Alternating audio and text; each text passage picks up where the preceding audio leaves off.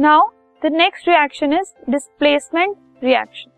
Displacement reaction में क्या होता है, एक मेटल दूसरे मेटल को रिप्लेस कर देता है एक कंपाउंड में से। So the reaction during which an element takes place the another takes place of the another element, किसी और एलिमेंट की प्लेस ले लेता है, मतलब उसको रिप्लेस कर देता है किसी एक कंपाउंड में से, तो उसे हम कहते हैं डिस्प्लेसमेंट रिएक्शन। ठीक है, for example when a piece of iron metal that is Fe, उसको हमने आयरन नेल की फॉर्म में कॉपर सल्फेट सॉल्यूशन में प्लेस कर दिया, तो उसके बाद क्या होता है, आयरन सल्फेट बन जाता है और कॉपर मेटल फॉर्म होता है एज प्रोडक्ट। ठीक है, तो C U S O four is copper sulphate, उसमें जब हमने आयरन नेल डाला तो F E S O four बन गया। तो इसमें क्या हुआ, Fe था और C U S O four था, तो Cu की जगह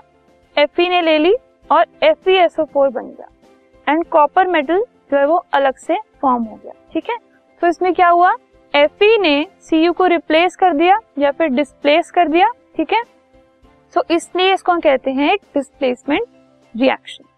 सो लेट अस सी हाउ, अगर ये एक मेरे पास टेस्ट ट्यूब है जिसके अंदर मैंने कॉपर सल्फेट सॉल्यूशन डाला है, ठीक है, and this is an iron nail जिसको जब मैंने इस सॉल्यूशन में ऐड किया तो उसने डिस्प्लेस कर दिया कॉपर सल्फेट में से कॉपर को, और कॉपर अलग से आयरन के ऊपर डिपॉजिट हो गया, कॉपर डिपॉजिटेड। ठीक है, तभी वो सिल्वर से कॉपर कलर का हो गया।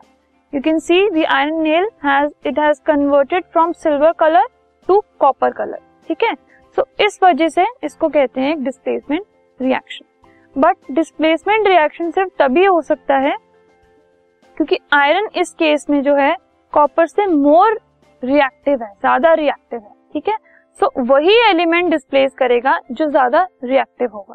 अगर वो ज्यादा रिएक्टिव नहीं है तो डिस्प्लेसमेंट रिएक्शन अकर नहीं होगा। Let us have a look at some examples.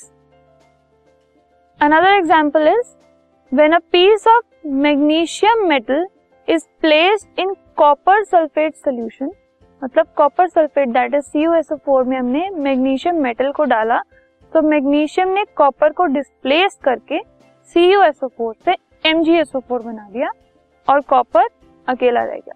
क्योंकि कॉपर इज लेस रिएक्टिव, तो बहुत सारे मेटल्स ऐसे हैं, बहुत सारे एलिमेंट्स ऐसे हैं जो उसको डिस्प्लेस कर देते हैं। So here magnesium is able to displace copper from copper sulphate because magnesium is more reactive than copper. उसमें ज्यादा पावर है, ज्यादा रिएक्टिव है, तो उसने उसको डिस्प्लेस कर दिया, मैग्नीशियम ने कॉपर को डिस्प्लेस कर दिया। Another example, when a strip of zinc metal is placed in copper sulphate solution, again copper sulphate solution है, उसमें जिंक मेटल डाला गया, तो जिंक ने कॉपर कॉपर सल्फेट में से कॉपर को डिस्प्लेस कर दिया, तो C U S O four से Z N S O four बन गया विच इज जिंक सल्फेट। ठीक है, और कॉपर मेटल अलग से फॉर्म हो गया, और ये इसीलिए हुआ क्योंकि zinc is more reactive than copper.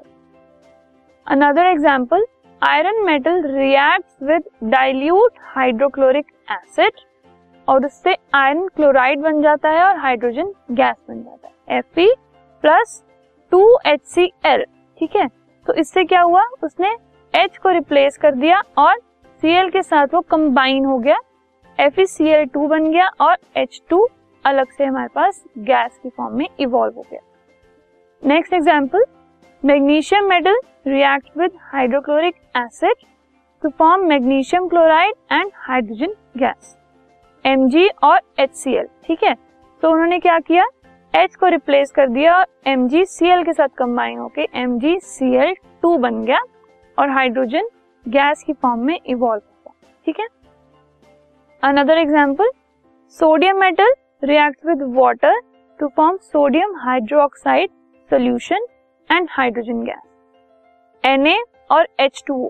ठीक है, इससे क्या बन गया, एन ए ओ एच और एच टू अलग से सेपरेट हो गया। So these were some of the examples of displacement reaction. Let us now move on to another type of reaction, that is double displacement reaction. This podcast is brought to you by Hubhopper and शिक्षा अभियान. अगर आपको ये podcast पसंद आया तो please like, share और subscribe करें और video classes के लिए शिक्षा अभियान के यूट्यूब चैनल पर जाएं.